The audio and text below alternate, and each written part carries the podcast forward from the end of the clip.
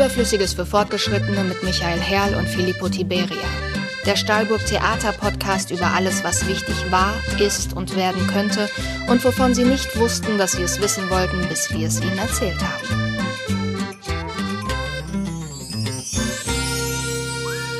Hallo und herzlich willkommen zur fünften Folge unseres Podcasts Überflüssiges für Fortgeschrittene.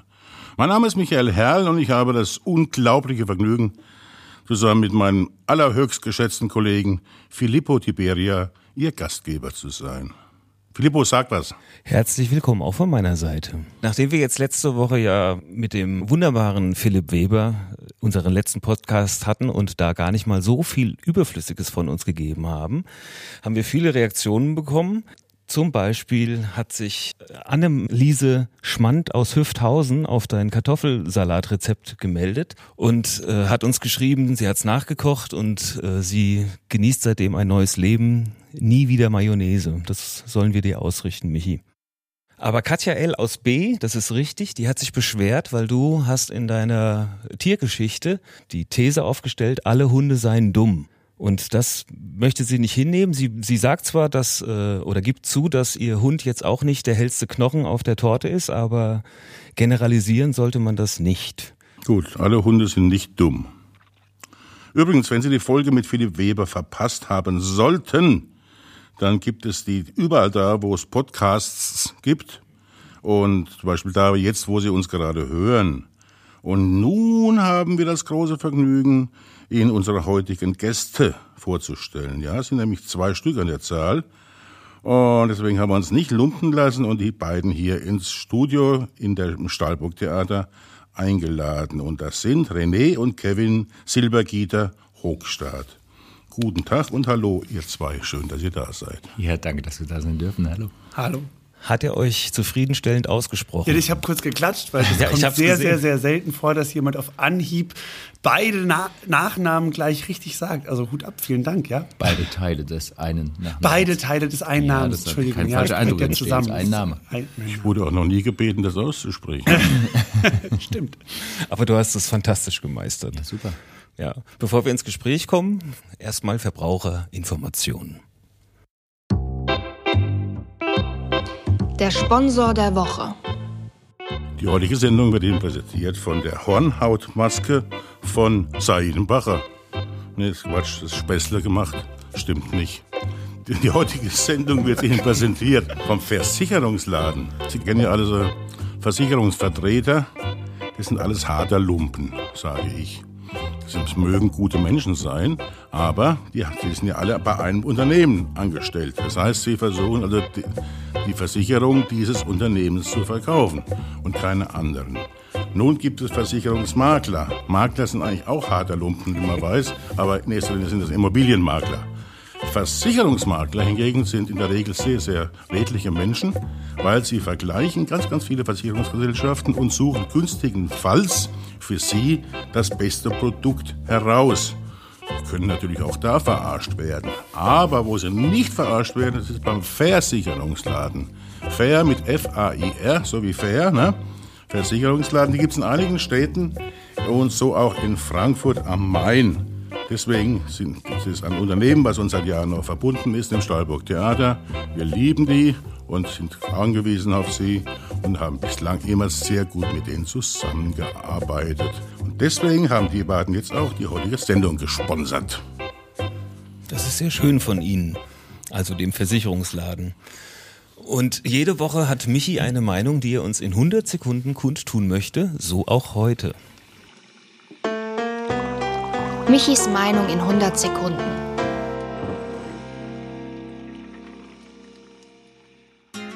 Ja, diesmal stelle ich mit meiner Meinung ausnahmsweise nicht so alleine da wie sonst. Es geht um die Kirchen. Da gibt es im Moment einige Anlässe, einer Meinung zu sein. Ganz aktuell. Vor einigen Tagen war ja der Entschluss der Bundesregierung, den Gründonnerstag und den Ostersonntag zu Ruhetagen zu erklären. Das war natürlich ein blöder Gedanke, weil er nicht praktizierbar war. Aber wer als erstes natürlich gleich gejammert hat, ja, aber wir, wir, wir, bei uns muss das nicht gilt, waren die Kirchen. Und zwar allesamt. Klartext, ganz überall wäre Ruhe, Ruhe gewesen. Nur in den Kirchen hätten die Leute gesessen und schön gesungen und gebetet. Das ist nur ein kleines Zeichen. Aber es gibt so viele mittlerweile, allen voran natürlich die ganzen äh, Missbrauchsfälle, wo unser Bischof Wulki sich wunderbar hervorgetan hat. Und zwar hat er gesagt, nee, ich trete nicht zurück, weil ich muss helfen, das aufzuklären. Auch eine Meinung, ne? Man muss sagen, so, hat einer irgendwie einen Brandstifter sagt, nee, ich möchte nicht verurteilt werden, ich möchte helfen, dem die Brandstiftung aufzuklären. Vielleicht hat sie ja woanders auch noch. Nein, nein, nein. Also, Zölibat, auch sowas. Da verbieten die Menschen ihre Sexualität und wundern sich, wenn es zu sexuellen Übergriffen kommt. Noch Fragen? Keine Segnungen von Homosexuellen, was der, der, der Bursche da in Rom jetzt letztens verfügt hat. Liebe Kirchen, so kommt ihr nicht weiter. Ihr müsst euch grundsätzlich ändern, wenn ihr irgendwie da auf dieser Welt vertreten bleiben wollt. Und ich persönlich glaube erst daran, dass sich da was ändert, wenn eine lesbische Frau Päpstin wird. Das wünsche ich mir. Und das war meine Meinung. Kevin René, ihr habt bestimmt eine Meinung zu dieser Meinung. Großartiger Gedanke. Ja, äh, eine lesbische Päpstin fände ich sensationell. Das passt ja schön zu diesem Spruch. Ich habe Gott letzte Woche getroffen. Sie ist schwarz. Das finde ich auch sehr schön. Ja. Mhm. Ist das Verhalten der Kirche noch zeitgemäß? Nein. Ja, schon lange nicht mehr. Nein, ich erinnere mich, das ist Jahre her. Und da waren wir auf einer Hochzeit von einer Freundin von mir in Butterstadt, in so einer winzig, winzig kleinen katholischen Kirche. Da passten vielleicht 50 Leute rein, ich weiß es nicht. Und der Pastor sagte dann, wir haben ein Gruppenfoto gemacht und hat natürlich gesehen, dass wir auch, dass wir ein Paar sind und sagte dann, ja, sein, sein Bruder war es, glaube ich, ne? Mhm. Der, der ist auch homosexuell und der kommt regelmäßig zu ihm in den Gottesdienst und er findet das toll. Er weiß, dass er da von seiner, von der obersten Instanz jetzt nicht die Rückendeckung hat, aber er hat uns ermutigt, quasi unsere Kinder in einem christlichen Glauben zu erziehen und das Ganze zu begleiten und sagte, das ist der einzige Weg, der zählt. Und das tut die Kirche eben nicht und das ist schade. Gegen den christlichen Glauben an sich ist ja nichts einzuwenden, aber. Es geht ja um die Nächstenliebe. Das ist ja, ja, für mich immer so der Inbegriff des christlichen Glaubens und alles, was die katholische Kirche tut. Da möchte ich jetzt mal die evangelischen ein bisschen rausnehmen, weil die sind ja schon ein bisschen fortschrittlicher, was die Akzeptanz von Homosexualität angeht. Aber gerade die ähm, katholische Kirche, die steht für mich aktuell für alles andere, aber nicht für Nächstenliebe. Sehr gut. Danke. Ja. Als nächstes kommen wir zu unserer beliebten Rubrik. Äh, es handelt sich um ein kleines akustisches Rätsel, das Geräusch der Woche. Das Geräusch der Woche von Filippo Tiberia.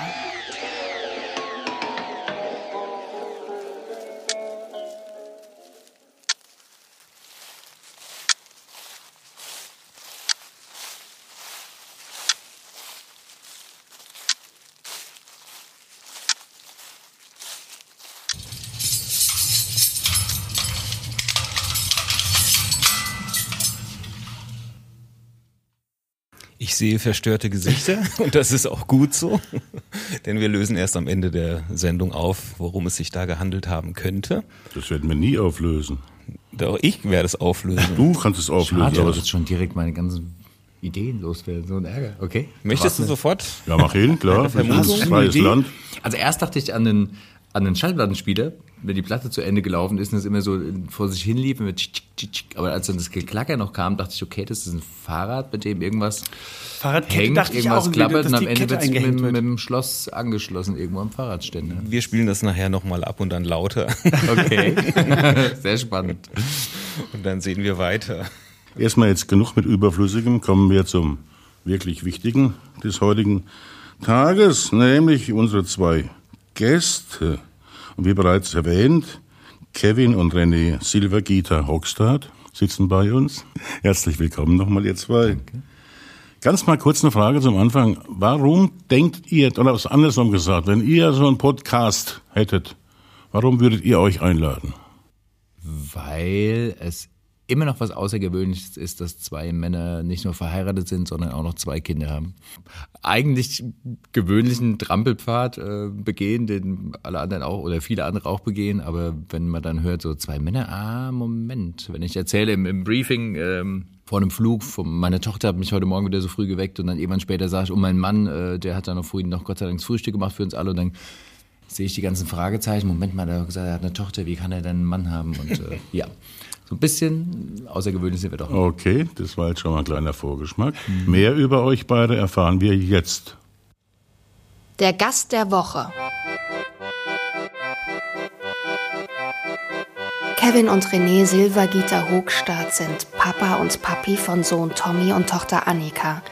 Zusammen sind die vier eine Regenbogenfamilie, die vor allem eins auszeichnet: ein liebevoller und achtsamer Umgang miteinander. Als ehemaliger Flugbegleiter hat Kevin Silvergieter schon viel von der Welt gesehen und als Schauspieler unzählige Rollen gespielt.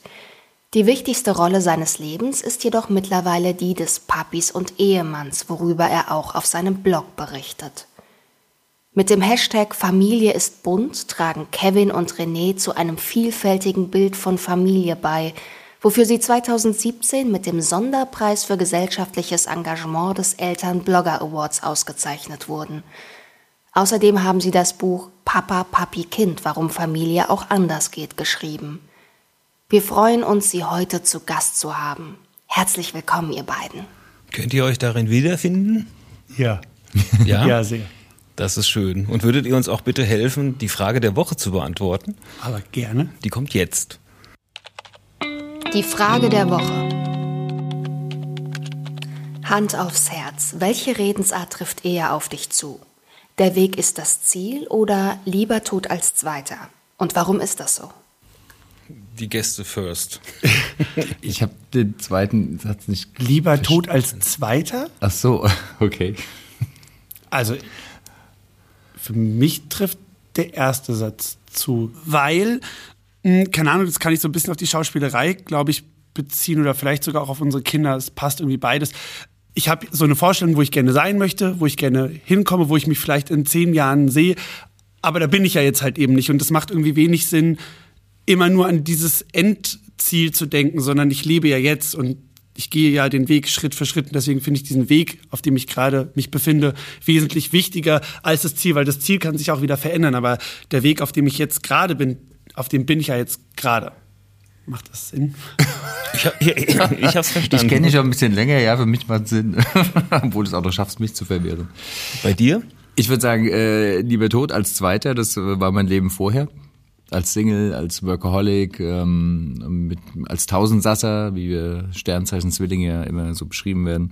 Äh, nein, ich bin kein Astro, Heinz, aber Du bist nur ein passt in dem. Fall tatsächlich öfter bei. Aber tatsächlich, ja, jetzt äh, ist es der andere Spruch, der Weg ist das Ziel. Ähm, deshalb so klar geworden, weil wir hatten wie viele andere Paare, auch und vor allen Dingen Eltern auch unsere Vorstellung, wie unser Leben sein würde mit Kind oder Kindern dann. Ähm, aber wie das dann so tatsächlich ist, wenn du nachts um zwei geweckt wirst oder wenn du das erste Mal die Windel aufmachst, ähm, nachdem deine Tochter die vollgeschossen hat, ähm, das ist dann einfach deutlich anders. Und deswegen kann man nur sagen, ja, da hangelt man sich so entlang am Weg und äh, ja, das wird dann alles anders. Ich sehe das absolut genauso, weil ähm, man kommt auch langsamer ans Ziel. Ja, definitiv. Und warum soll ich anderen permanent hinterherrennen und mich dabei schlecht fühlen? Das ist doch kein, kein Problem.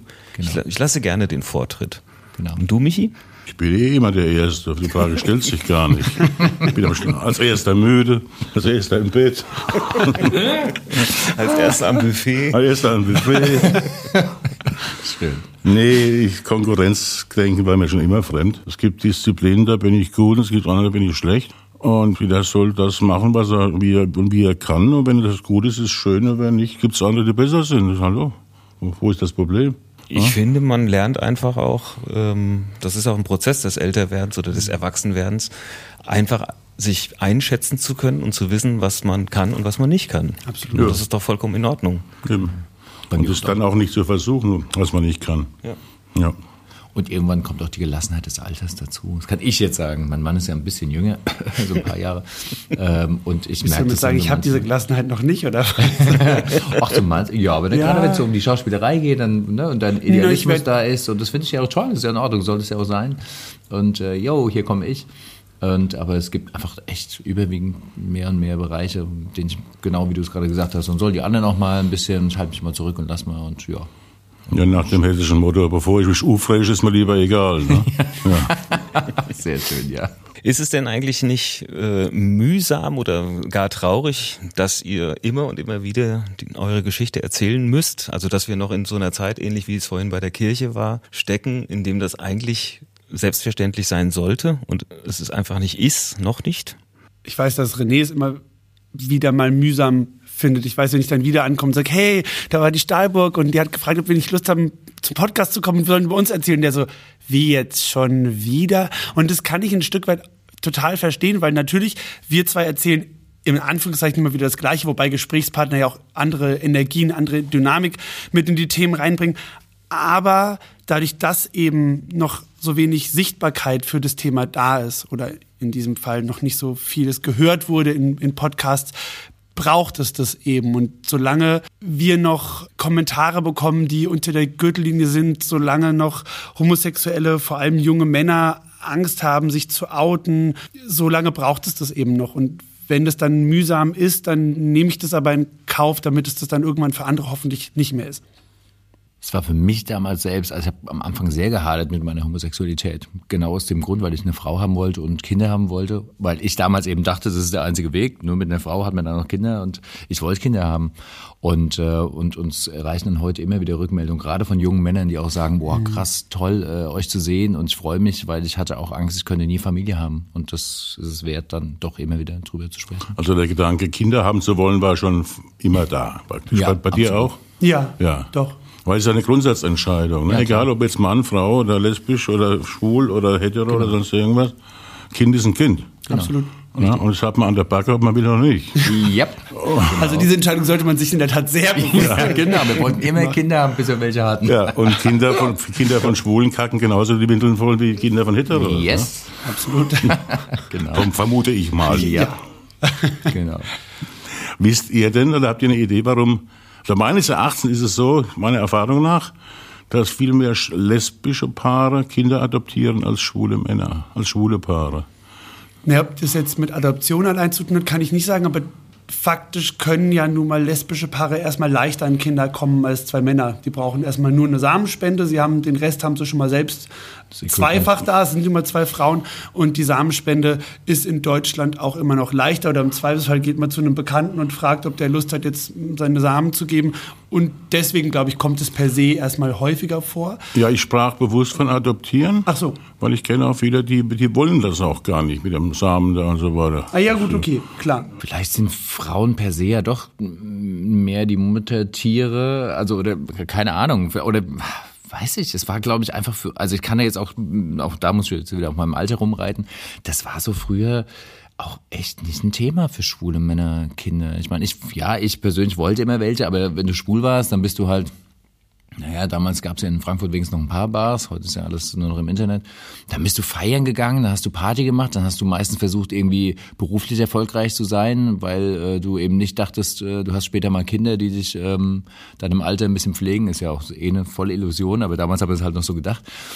Und keine Ahnung, dass, dass Männer Kinder haben, war echt nicht so keine Ahnung. Ich würde ja heute jetzt nicht so einen riesen Unterschied mehr machen zwischen Schwulen und Lesben. Ich sehe das jetzt gerade auch äh, über unser Account, über unseren Blog und Insta-Account äh, doch schon, dass da genauso viele schwule Paare sind, mittlerweile Männerpaare, die Kinder haben wie Mädels. Sehe ich schon. Vor allen Dingen, warum solltet ihr nicht genauso qualifiziert sein wie Eltern, die auf herkömmlichen Wege ein Kind bekommen haben? Das heißt ja noch lange nicht, dass ich Erziehungs-, also ich bin berechtigt, aber ob ich auch fähig bin, das ist ja eine andere Frage. Da sollte eigentlich jeder erstmal eine Schule machen, denke ich Ja, öfter mal. das würde ich mir ganz oft wünschen, ja. Und ihr musstet durch einen harten Test oder wie sieht das aus in der? Ja, also ich weiß gar nicht, ich glaube, es wäre für Adoptiveltern, glaube ich, ähnlich. Die die Jugendämter per se müssen natürlich oder wollen und sollen natürlich genau hingucken. Und da gehört dann eine mehr oder weniger schon noch harte Schule dazu. Schule dazu, ja. Also wir haben Seminare machen müssen, weil gerade Pflegekinder bringen ja nun gerne öfter mal auch Gepäck mit. Die sind ja nicht umsonst Pflegekinder geworden. Und ähm, ja, und da ging es auch wirklich drum, uns klar zu machen, was das im Einzelnen bedeuten kann. Und, ähm, und da ja, waren eine Vielzahl von Seminaren und Gesprächen mit Rollenspielen und allem, was du dir vorstellen kannst, nachdem du dann wirklich nochmal überlegen sollst, so möchte ich das nun wirklich, ja. Und aber im Nachgang, ich meine das ernst, klang jetzt vielleicht ein bisschen flapsig, aber im Nachgang, wenn ich so auf dem Spielplatz unterwegs bin oder im Supermarkt und betrachte manchmal andere Eltern, denke ich so, ach, dem einen oder anderen hätte es auch nichts geschadet, vorher mal so ein Seminar zu machen, mal kurz zu überlegen, ob Kinder wirklich genau das sind, was man so möchte. Habe ich mir eben auch gedacht, ja. ja. Ein kleines Seminar bevor du vor der Schwangerschaft.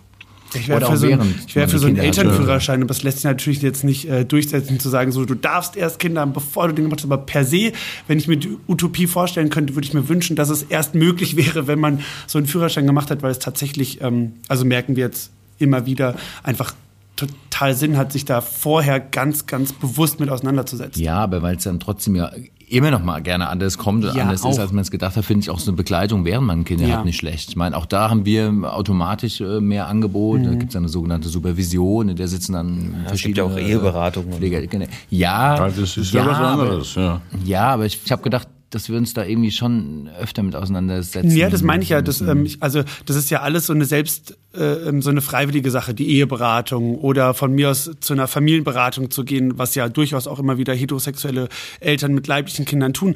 Aber vom Jugendamt wird einem das so von Anfang an mitgegeben, zu sagen, da gibt es Supervision, es gibt äh, Therapieangebote, oftmals braucht man die auch für Kinder. Das heißt, Pflege- und Adoptiveltern, glaube ich, haben viel höheres Ver- Verständnis von Reflexion, was so der Umgang mit sich und mit Kindern angeht. Und dass diese, diesen Umgang da wirklich von außen immer wieder Leute reingucken zu lassen und, und sich zu reflektieren und zu hinterfragen, das würde ich mir oft für äh, leibliche heterosexuelle Paare mehr wünschen.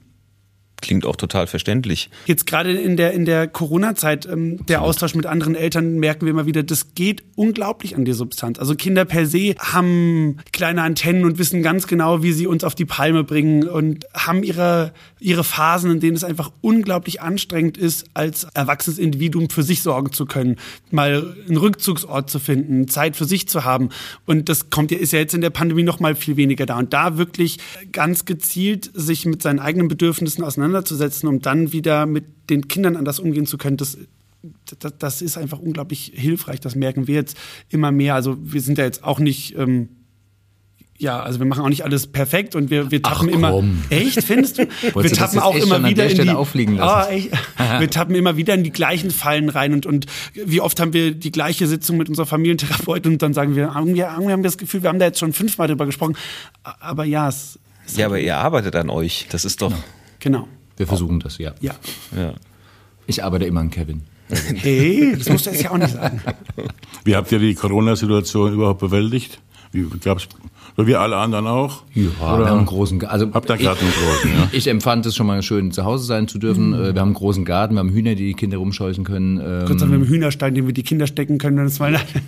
Wir haben eine unermüdliche äh, Oma, ähm, die wie eine Walküre da auf mich herniedergegangen gegangen ist, als ich neulich wieder sagte, die Kleine geht jetzt wieder in die Kita, überlegt ihr, ob wir den Kontakt dann lassen. Ah, mein Engelchen, es geht doch gar nicht ohne. Und ja, also die Oma ist dann auch präsent und äh, das ist schon ganz gut. Ich glaube, der Hauptaspekt ist tatsächlich, dass wir beide komplett da waren und nicht irgendwie ähm, Homeoffice machen mussten. Ja, René als Flugbegleiter kann jetzt nun mal kein Homeoffice machen und ähm, das muss ich hier in der Stahlburg nicht sagen. Theater ist halt einfach nicht da. Also daher gesehen, gut, ich war eh noch in Elternzeit äh, bis Februar letzten Jahres und gerade als ich quasi mein Netzwerk wieder ausbauen wollte und wieder Theater spielen wollte, hatten wir es dann halt März 2020 und was dann war ja, muss ich ja nicht sagen. Also daher gesehen hatten wir ein großes Glück, was das anbetrifft, dass wir beide komplett da waren und nicht irgendeinem Arbeitgeber irgendwelchen Soll erfüllen mussten. Und das hat uns, glaube ich, ja, ganz viel geholfen. gemacht, ja. Insofern ist es ja ganz gut, auch Blogger zu sein in so einer Zeit. Absolut, auch das hat sich dann ähm, für mich als Selbstständiger ganz gut erwiesen, da dann A, was zu tun zu haben, ne, so eine Selbstwirksamkeit, was schaffen zu können, nicht komplett nur ähm, für die Kinder da sein zu müssen und ja auch finanziell noch dann das kleine ein oder andere Beibrot sich zu verdienen, hat dann auch noch Ja, ganz das ist geholfen. ja Ja. nichts Verwerfliches. Nö. War dann auch einfach sinnvoll, weil auch da war wirklich ganz viel schöner Austausch mit anderen Eltern. Ja, dann konnten wir dann Auch auch, das. da wir eben ein bisschen mehr Luft hatten, konnten wir dann auch so ein bisschen Ratgeber sein, so hier und da, wie es dann in der einen oder anderen Situation ein bisschen leichter sein kann mit den Kindern und äh, ja. Ja, auch dieser Austausch, der ja sonst durch die Pandemie logischerweise auch ob, äh, abhanden geht, ne? weil man eben nicht mehr im, im Kindersport oder in der Kita sich irgendwie austauschen kann. Und so konnten wir halt dann trotzdem über Beiträge, Kommentare uns mit anderen Eltern austauschen, was uns auch, auch wieder viel gebracht hat. Definitiv. Und den Eltern hoffentlich auch. Ja, ich glaube schon.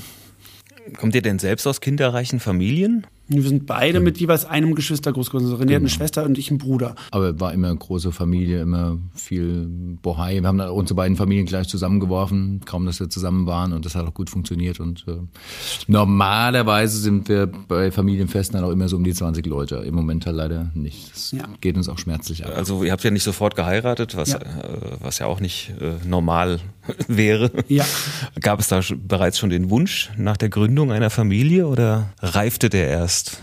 Wir haben uns gerade mal einen, einen Tag gekannt, da haben wir schon am ersten Morgen damals beim Frühstück in Jeddah drüber gesprochen, was so Werte bedeuten für uns und ähm, was unsere Familien für uns bedeuten. Wir sind beide Scheidungskinder, wir waren beide unsere Mütter, die sich aufgeopfert haben und ähm, Ja, tatsächlich brauchten wir dieses eine Gespräch, ob wir Kinder haben wollen, so gar nicht, weil da so ein unausgesprochener Konsens irgendwie da war. Es waren dann eher so kleine Momente mit den mit, Nichten mit der. Nichte, also mit, mit unserer Nichte, der Tochter seiner Schwester oder mit den Patenkindern meiner besten Freundin, in denen sich das dann so schön und, und selbstverständlich angefühlt hat, dass wir uns angeschaut haben und dann war irgendwie klar, ja, das, das würde passen, aber da mussten wir irgendwie gar nicht drüber sprechen. Also ich meine, natürlich haben wir dann, als es konkret darum ging, wie machen wir das drüber gesprochen, aber so ein ey, hast du Lust drauf, wollen wir Kinder haben, so das brauchten wir per se nicht, weil das irgendwie klar war. Aber so war es dann am Ende, weil du kamst dann hast gesagt, möchtest du noch Kinder haben mit mir? Und ich sagte so, äh, ja. Und sagt er, gut, wir haben nächste Woche einen Termin beim Jugendamt. Ja, und den habe ich So aber auch nur, ja, nur los. deswegen gemacht, weil ja dieser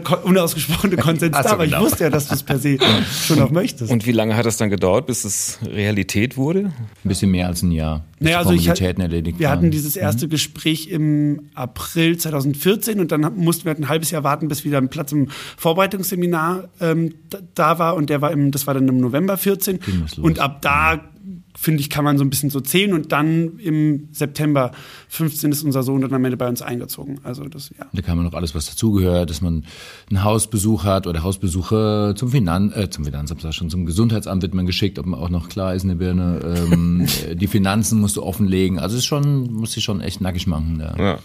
Aber ja, es hat ja seinen Sinn, weil die Kinder haben ja schon mal eine eher nicht so schöne Runde gedreht und dann möchte man doch, dass die zweite, das zweite Zuhause dann auch ein endgültiges wird und auch ein gutes.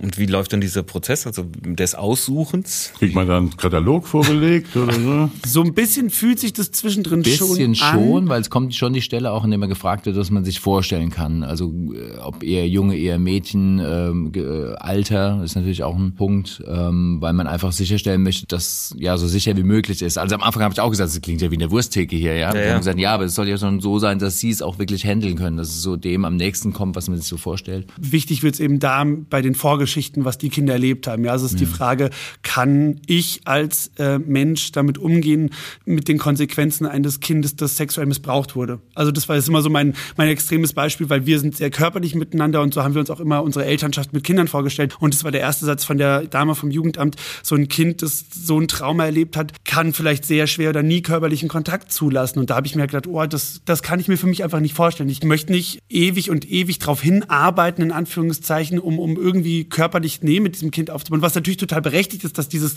dass dieser Mensch es nicht kann. Aber da habe ich gesagt, oh nee, das, das, ähm, da würde ich, glaube ich, dran kaputt gehen, das möchte ich nicht. Und deswegen ist das eben dieses, dieser Ponyhof, diese Wursttheke in Anführungszeichen wichtig, weil man eben ganz klar sagen muss äh, und Das ehrlich kann zu ich, sich das sein kann muss, ich das nicht, kann ich und das genau. kann ich nicht. Und wer entscheidet das dann? Ihr gemeinsam, also mit denen, mit denen vom Amt und ihr? Letzten Endes, ja, letzten Endes gibt es etwas, das nennt sich dann Kindermeldung. Dann heißt es, da ist ein Kind mit der und der Geschichte. Dann sitzen auch die Mitarbeiter vom Amt alle zusammen, die uns ja dann auch kennengelernt haben oder die ganzen Paare, die zur Verfügung stehen. Und dann sagt eben der eine oder andere, dieses Kind kann ich mir bei den Eltern gut vorstellen. Und dann lernt man erstmal die Vorge äh, über die Vorgeschichte, dann lernt man günstigstenfalls auch noch die Familie kennen des Kindes erst, mit denen man ja auch in Zukunft dann regelmäßige Kontakte haben soll. Und dann erst lernt man das Kind kennen. Also es wird schon wirklich alles sehr behutsam anlaufen lassen. Und dann ist es vor allen Dingen auch das Kind, das entscheidet. Dann wird wirklich genau hingeschaut, wie geht es dem fragen, ja. Kind, ja. Äh, zeigt es sich bereit, zeigt es sich offen äh, für die Eltern, äh, für die Pflegeeltern. Also das Kind hat schon ein Rückgaberecht. Äh, sozusagen. ja, das Kind wird auf alle Fälle da auch schon mit betrachtet. Ja. Ja Manchmal allerdings auch die leiblichen Eltern, auch das muss man Ja, auch dazu das- sagen. das auch. Und da haben wir tatsächlich leider ein, ein nicht so schönes Beispiel gehabt. Da war es dann am Ende tatsächlich so, dass dann ähm, der Vater, der leibliche Vater, aufgrund unserer Sexualität gegen uns entschieden hat. Auch das kommt dann leider vor, dass dann manchmal da auch, weil eben das Elternrecht in Deutschland so hoch angesetzt ist, dann dem Jugendamt äh, die Hände gebunden sind. Und wenn dann die leiblichen Eltern sagen, nee, dann ist das so. Da Also die haben auf jeden Fall ein Mitspracherecht. ja, nicht immer, aber oft. Das kommt eben drauf an, was vorher passiert ist und wie die rechtliche Lage ist. Ne, manchmal ist es so, dass den leiblichen Eltern das Sorgerecht entzogen wird und dann gibt es einen Vormund vom Jugendamt und dann dürfen die das alleine bestimmen. Trotzdem werden die leiblichen Eltern oftmals mit einbezogen, weil man eben hofft, dass in Zukunft dann ein guter Kontakt besteht. Wenn aber das Sorgerecht weiterhin bei den leiblichen Eltern liegt, dann haben sie ein Mitspracherecht und dürfen mit bestimmen, wo das Kind am Ende in welche Pflegefamilie das kommt, ja. Und war sofort dann auch der Wunsch nach dem Schwesterchen schon da oder wolltet ihr erst mal gucken, wie es mit einem Kind? Also Geschwister war immer klar, weil wir selbst mit Geschwistern groß geworden Ja. sind. Und, wir hätten äh, auch ein Geschwisterpaar gleich aufgenommen. Also auch das kommt ab und an mal vor, dass äh, wenn, wenn tatsächlich zwei Kinder, also leibliche Geschwister in Obhut genommen werden und dann das Amt sagt, boah, wir möchten die gerne gemeinsam lassen und dann gibt es Pflegefamilien, die sagen, ja, machen wir, das hätten wir auch gemacht. Kam dann bei uns einfach nicht, weil, weil es nicht das Geschwisterpaar eben zu dem Zeitpunkt gab. Aber für uns war von Anfang an klar, wir mindestens also ich meine, trotzdem war dann die. Entscheidung am Ende haben wir uns dann nicht leicht gemacht. Das schon. Ich weiß noch, wir haben da echt sehr viele Gespräche geführt, weil manchmal dann auch trotzdem die Frage berechtigt ist zu sagen, okay, tut es diesem einen Kind vielleicht nicht sogar gut, die volle Aufmerksamkeit zu bekommen, eben weil so viel vorher passiert ist? Oder ist eben dieser gesunde Konkurrenzkampf und dieses sich reiben mit einem Geschwister doch genau das, was dem Kind gut tut? Also auch da haben wir auch ganz viele Gespräche mit Jugendamt geführt, aber auch mit Freunden und Familien und uns dann am Ende halt für ein zweites Kind entschieden. Gab es denn schon Nachahmer? Da wisst ihr von Paaren, die aufgrund eurer guten Erfahrungen gesagt haben, oh, das möchte ich auch haben. Ja. Ja. Ja, also tatsächlich, wir haben ja, also das war ja der, eine der Hauptgründe, oder also es gab diese zwei Gründe, warum ich damals in der Elternzeit mit dem Blog angefangen habe. Das eine war eben die Sichtbarkeit zu schaffen für gleichgeschlechtliche Elternschaft und das andere eben aufzuklären, was Pflegefamilie angeht, weil da eben so viel Unwissenheit äh, oder so viel Klischee-Denken draußen ist und eben diese Hauptangst, so Gott, dann muss ich das Kind wieder abgeben, immer, immer, immer oder das sind immer nur Probleme. Und weil das eben nicht der Fall ist, habe ich eben da angefangen, diese Arbeit zu leisten und dann kam das relativ schnell. Und auch heute immer wieder kriegen wir die Nachrichten von Eltern, die sagen, aufgrund eurer Öffentlichkeitsarbeit haben wir uns jetzt beim Jugendamt beworben. Die nehmen uns dann auch mit, die schreiben uns dann immer wieder Nachrichten, sagen so, wir hatten jetzt übrigens das erste Treffen mit dem Kind oder wir haben jetzt, also ja, tatsächlich kommt da diese Arbeit auch ähm, an. Das ist doch toll. Das ist, Ja, doch das eine, ist, das ist großartig. das ist eine Wertschätzung. Ja, das ist super. Großartig. Sauber. Alles richtig gemacht, würde ich mal sagen. mir. Und wie geht's weiter? Äh, Macht ihr weiter? Du du machst den Blog weiter? Oder? Wir machen es ja mittlerweile zusammen. Also es war dann so vor zwei Jahren, vor zweieinhalb sogar schon, dass ein Verlag auf mich zukam und ich habe immer René versucht, so ein bisschen mit einzubeziehen, weil er hat immer so gesagt, ah, was ist denn das für ein Quatsch mit dem Internet an? Ein ah, Mojofatz. Instagram, was ist denn das? Was, was soll ich denn da machen? Das weiß ich Und- auch nicht. Ja. Und als dann die Anfrage des Verlages kam und ich dann sagte, boah, also allein ein Buch schreiben von 250 Seiten, das traue ich mich nicht, aber ich weiß, mein Mann schreibt gut, äh, wenn das für euch okay wäre, dass wir das zusammenschreiben, dann ähm, wäre das schön. Und das war, glaube ich, so auch so ein bisschen so ein Knackpunkt, an dem mein Mann gemerkt hat, okay, das ist nicht nur so eine lustige Spielerei, mein, das alles in der Elternzeit, sondern da steckt echt mehr dahinter. Und seitdem macht René sehr stark mit und seitdem nennen wir das auch unser, unser Blog, unser Kanal, weil wir das eben Also zusammen... Blog und Buch. Und Buch und unser Buch, das wir auch 50-50 geschrieben haben, genau. ja. Das Buch ist ja noch im Handel. Das ist ja nicht Genau, das kann man seit letztes Jahr Sommer kaufen. Das, das ein sollte man Zuhause für. Ludwig heißt es, ne? nee, das kommt erst noch raus. Das ist das Neue. Das ist das neue Buch Das ist und das zweite das- Buch, ist ein Kinderbuch. Das, das hat René alleine geschrieben. Jetzt genau. verstehe ich das. Ja. Und das Buch Papa, Papi, Kind, warum Familie auch anders geht, das ist unsere Geschichte quasi. Von unserem Kennenlernen über die Entscheidung, warum oder warum haben wir als zwei Männer uns dafür entschieden, Kinder zu bekommen und dann der Weg mit dem Jugendamt, wie war das für uns, wie hat sich das angefühlt mit der leiblichen Familie, wie waren die Besuchskontakte oder wie sind Besuchskontakte und warum würden wir uns am Ende trotzdem immer da wieder dafür entscheiden und warum, und das ist so meine Herzbotschaft in diesem Thema noch, spielt es keinen Unterschied, welches Geschlecht die Mama in einer Familie hat. Das ist so mein Herzthema, weil unsere Tochter tatsächlich, als sie zu uns kam, äh, mich Mama genannt hat, intuitiv. Also unser Sohn hat Papa und Papi Du hast ja gesagt. auch wunderschöne Locken. Was? Achso, mein, ja, das, nee, die, die hat das es kann gar man nicht, jetzt gar leider nicht nicht nee. nee, als unsere Tochter kam, wirklich ganz kurze Haare. Aber sie hat es intuitiv gleich gesagt und das hat mich dann irgendwie so zum Nachdenken gebracht und äh, da habe ich dann schnell gemerkt, dass das für Kinder unerheblich ist, welches Geschlecht eine Mama hat, sondern dass es ein Gefühl und ein Bedürfnis von Kindern ist. Ja, ihr seid dann einfach die Eltern, egal. Genau. Glaube ich aufs Wort. Ja. Können sich halt dort dennoch viele nicht vorstellen, aber muss sich halt mal ein bisschen, bisschen, bisschen, bisschen anstrengen. Ne? Ja. Finde ich auch, können die Leute sich immer anstrengen. Aber ihr bloggt ja nicht nur zu dem Thema, sondern auch Ernährung. Ja, das Thema Nachhaltigkeit liegt uns schon so ein bisschen am Herzen. Wir haben ja unseren Garten und seit, in dem wir, glaube ich, seit mittlerweile, hast du schon das angefangen, bevor wir uns gekannt haben, so Biogarten ohne Ja, Pestizide, ohne Gift. Schon immer. Und ähm, Wer ist der Gärtner unter euch? René. Ja, aber du bist ja ganz ja, ich habe mittlerweile durch dich auch ganz viel dazugelernt, aber so das Der, ja, so ein bisschen naturnah leben, das versuchen Genau. wir schon. Ist natürlich jetzt gerade in Covid-Zeiten der Riesenrückschlag, total schade, weil wir sind echt zu all unseren Lebensmittelhändlern mit unseren Tupperware gegangen zum Einkaufen. Ja, bei uns gab es echt keine Plastiktüte mehr. Geht im Moment leider nicht, ist echt ein Drama. Ja, und draußen, wenn die Kinder im Sommer durch den Garten laufen und pflücken da äh, die Heidelbeeren oder drüben die Himbeeren und, und mampfen sich da voll im Garten, das ist einfach schön. Das soll das sein. Die Hühner laufen zwischendrin rum, die Schildkröten äh, kreuz und quer. Das ist toll, ja. Erntet ihr euch auch jedes Jahr selbst? Wie meinst du das jetzt? Habe ich jetzt nicht verstanden. Nee? Nee, erntet ihr euch selbst? Ich sag nur Johannisbeere. Kennt ihr die? Nee. Also die Ja, wir Johannes haben Ach so, Johannisbeeren, ja. Ach so, so, ja. Wow. Silbergiters Wow, jetzt- Ich jetzt hatte euch im Garten richtig gut informiert. Jetzt war ich echt. Ja, äh, ja wow. tatsächlich. Meine Mutter hat uns zur Hochzeit die Silbergit das Schwarze geschenkt Ja. und die steht bei uns im Garten. Die ernten wir. Wir ernten uns tatsächlich selbst. Und Ja. zwar tatsächlich sein Urgroßvater, ne? Also das muss im auch Ernst? festgehalten werden. Ja, es ist sein Ur Urgroßvater war das, ne? Der diese Ja. Sorte damals Selbst gezüchtet hat. gezüchtet Die hat, ist nach er unserer Familie benannt. Yes. Ach, das ist ja toll. Ja, guckst du, gell? Ja. Du hast auch noch was gelernt.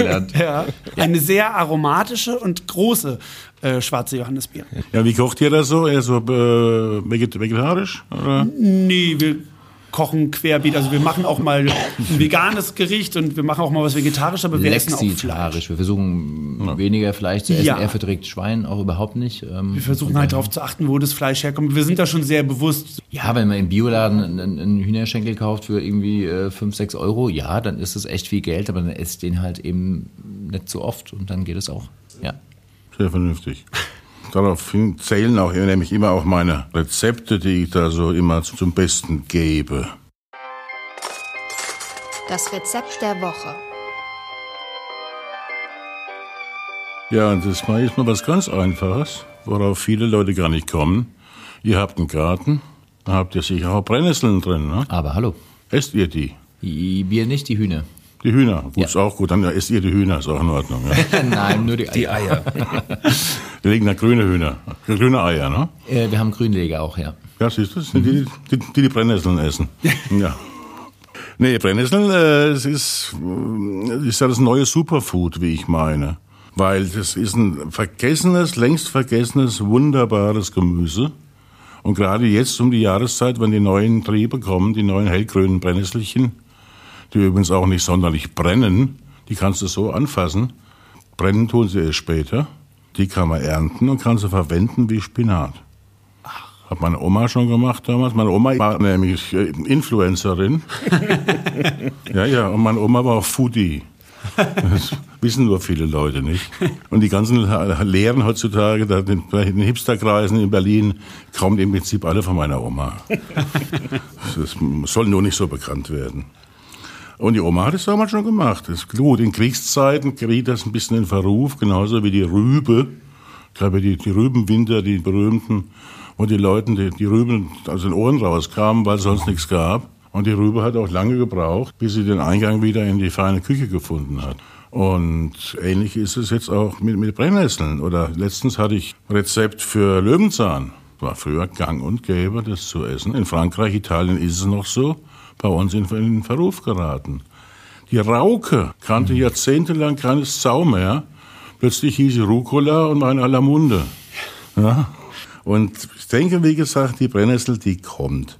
Und um das Ganze ein bisschen noch schmackhafter den Leuten zu machen, sage ich jetzt nicht, dass sie eine Brennnesselsuppe kochen sollen. Die schmeckt auch lecker, ist in Ordnung. Ganz einfach. Wir nehmen eine Brühe, eine Gemüsebrühe, Brennnesseln rein, Zauberstab rein, Sahne nachgießen, würzen, Mittagessen. Ganz einfach. Aber nun mache ich was, das hat, gibt's auch im Italienischen. Nachdem die Rauke ja erst, nachdem sie äh, italienisch genannt wurde, so bekannt wurde und beliebt wurde, nach Zeit sie Rucola heißt, nenne ich jetzt auch, auch mal ein Rezept aus Italien, was man aber auch mit Brennnesseln machen kann. Crespelle, kennst du, Filippo? Nee, kenne ich tatsächlich Kennst nicht. du nicht? Nee. Ah, Crespelle sind Pannekuchen. Ah. Crespelle sind praktisch Pfannkuchen. Die werden also äh, gefüllt mit, mit Ricotta und Spinat, um dann in eine, in eine Form, in eine, in eine flache, begossen mit Tomatensauce, überbröselt mit, mit äh, Käse und dann ins, in den Herd. Und dann, und dann überbacken die da und munden hinterher. Das sind Crespelle. Und Crespelle kann man auch in Deutschland machen. Das heißt dann Pannekuchen. Man backe Pfannkuchen. Das Rezept schenke ich mir jetzt her. Und wie heißen die Dinger? Brennnesseln. Kurz blanchieren im, im, im Wasser, rausholen, in der Pfanne ein bisschen Zwiebeln anschwitzen, ein bisschen Knoblauch rein, die Brennnesseln rein, kurz nochmal zusammenfallen lassen und auf dem Pfannkuchen und den Pfannkuchen rollen und dann auch in eine flache Form geben und einen Käse drüber. Gruyère, Gruyère, irgend sowas, Comté, Bergkäse, irgendein schmackhafter Käse. Geht auch mit Handkäse im Übrigen, habe ich auch schon mal probiert. Jedenfalls diese, diese Brennnesselrolle dann in den Herd und Mittagessen. Das Ganze nachzulesen, dann das Rezept mit den entsprechenden Mengen, auch bei uns dann hier auf unserer Seite da, wie heißt es immer, Filippo, unsere Seite da? Die Schoffnoten. Schoffnotes, ja. genau, die Schoffnotes sind die Shownotes. Und da steht es dann drin und bitte, bitte nachkochen, weil so ewig lang gibt's die Brennnesseln dann, so dass sie essbar sind, auch nicht mehr. Mein Klingt Rezept gut. der Woche. Und Brennnesseln sind übrigens kein Unkraut, wenn überhaupt Beikraut, aber sie sind sehr wichtig für Schmetterlinge. Also lasst sie bitte im Garten. Darf ich fragen, rollst du, also für die Hühner äh, gehe ich mit dem Nudelholz über die äh, Brennnesseln, um die Härchen äh, platt zu machen. Äh, wird das auch gemacht, wenn man kocht oder ist es egal? Wenn sie kochen, sie, dann, dann brennt es auch nicht mehr. Okay, gut. Im Mund, ja. Kommen wir jetzt woanders hin, zum nächsten wunderschönen Thema. Das Tier der Woche. Ihr habt es vorhin schon mal erwähnt, das Tier der Woche. Bei euch im Garten gibt es Hühner und? Schildkröten. Schildkröten. Das ist das Tier der Woche.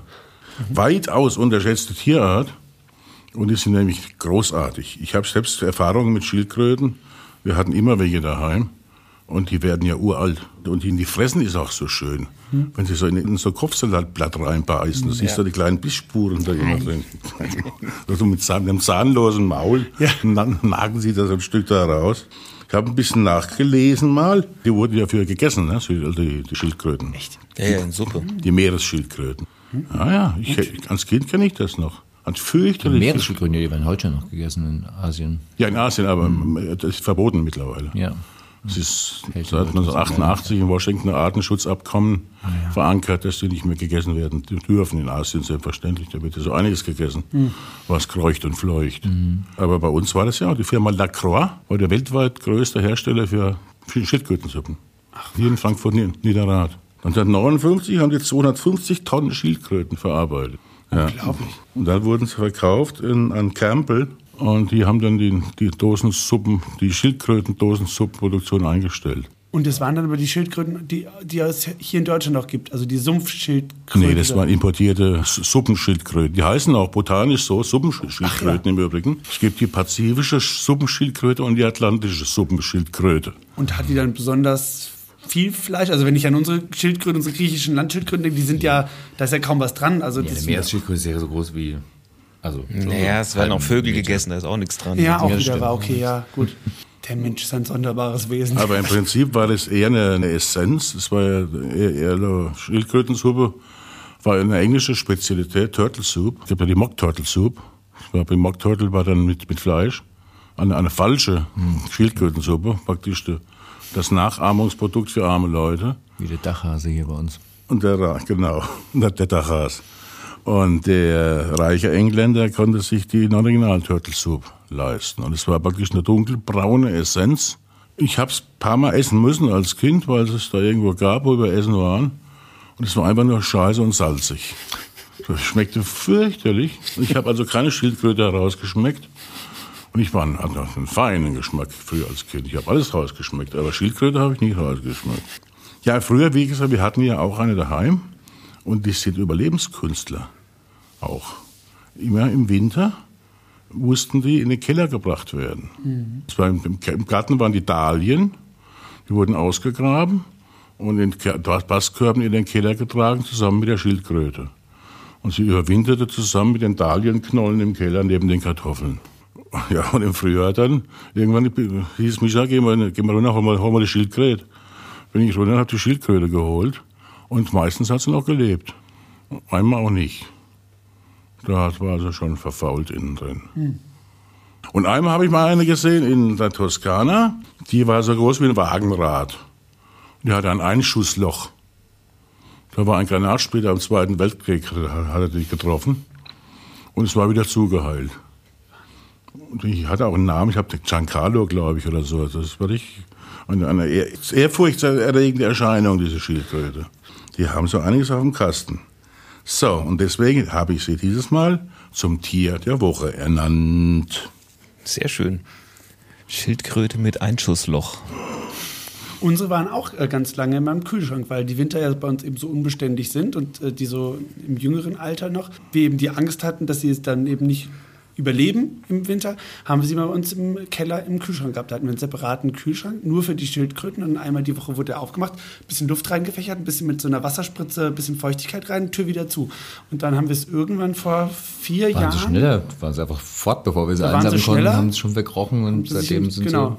Im ganz normal September irgendwie vergraben waren sie sich. schon verkrochen an einem kalten Tag, dann haben wir sie nicht mehr gefunden und dann bisher, toi toi toi, hatten wir mal Glück, sind sie jedes Jahr im Frühjahr wieder gekommen. Ja, tauchen sie wieder auf. Blop, blop, blop. Halten frei. die Winterruhe oder Winterschlaf? Winterschlaf. Wieder Schlaf, richtig. Vergraben Die sich richtig vergraben sich. tief und Genau. schlafen dann in ihrem Panzer.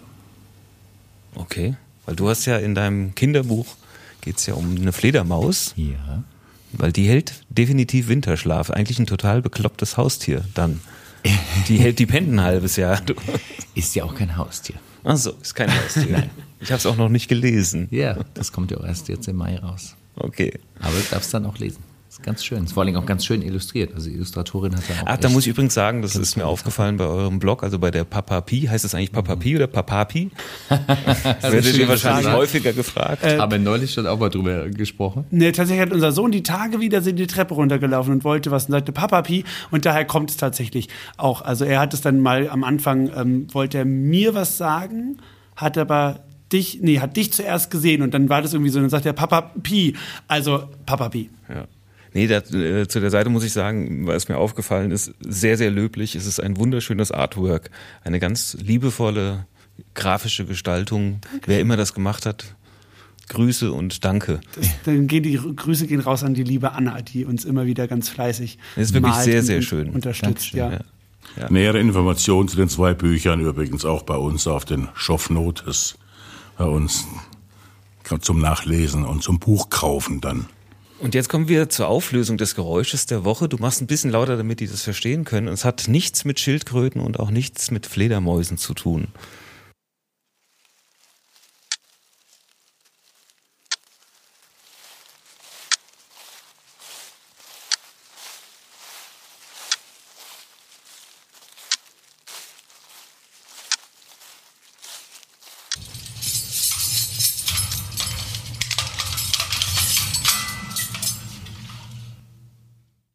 Lennart schüttelt auch den Kopf und weiß nicht, was es ist. Einschluss im Knast. Das Ende klang jetzt wie so, eine Werk, wie so ein Werkzeugkoffer, aber davor. Ein Werkzeugkoffer. Ja, so, wenn man so im Werkzeugkasten was sucht. So das Geklimper am Ende. Ach, am, am Ende? Ja, das ganz am Das Ende, ist eine aber das- schwere Eisentür. schwere Eisen. Jetzt kommst du mit dem Werkzeugkoffer. Ja. Das, ist ja, das lehne ich ab. Okay. Was, was hört man denn noch? Das klang zwischendrin, die fand, das klang wie so Schritte im Gras, in so trockenem Gras. Schritte sind gut, aber nicht im Gras. Und dann immer dieses Klick, weil man, wenn man gegen so ein Metallgelände schlägt oder sowas. Nee. Man, nennt- man nennt es Urfremder. das Es ist einfach nur das Ticken einer Uhr. ah. Okay. Und am Schluss fährt ein Auto drüber, oder was? Nee, Schritte sind gut, aber eben nicht im Gras, sondern denkt eher an Wald. Ja, Waldschritte. Ja, aber eine Uhr im Wald hängt doch keine Uhr.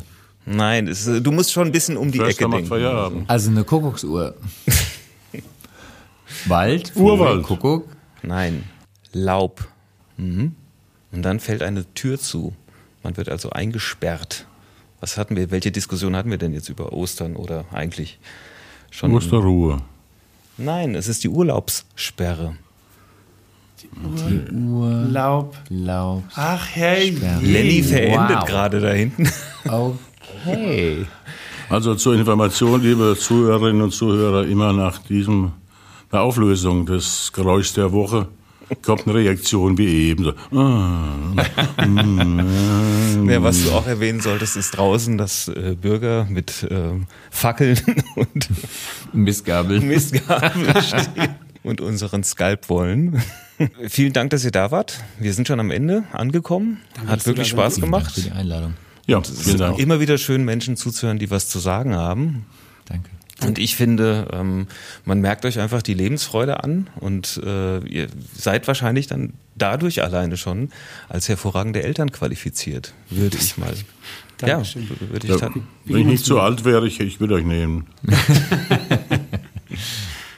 Alle Informationen oder Anregungen oder Fragen, äh, weitere ähm, sind gerne gesehen unter info@stahlburg.de oder wenn man uns unterstützen will, dann möge man bitte diesen Kanal abonnieren, denn es ist nur ein Klick. Für uns ist es der persönliche Applaus. Und wer uns unterstützen will auf monetäre Art, der erfährt alles Notwendige unter www.stahlburg.de und wie immer Stahlburg ohne H S T A L burg.de.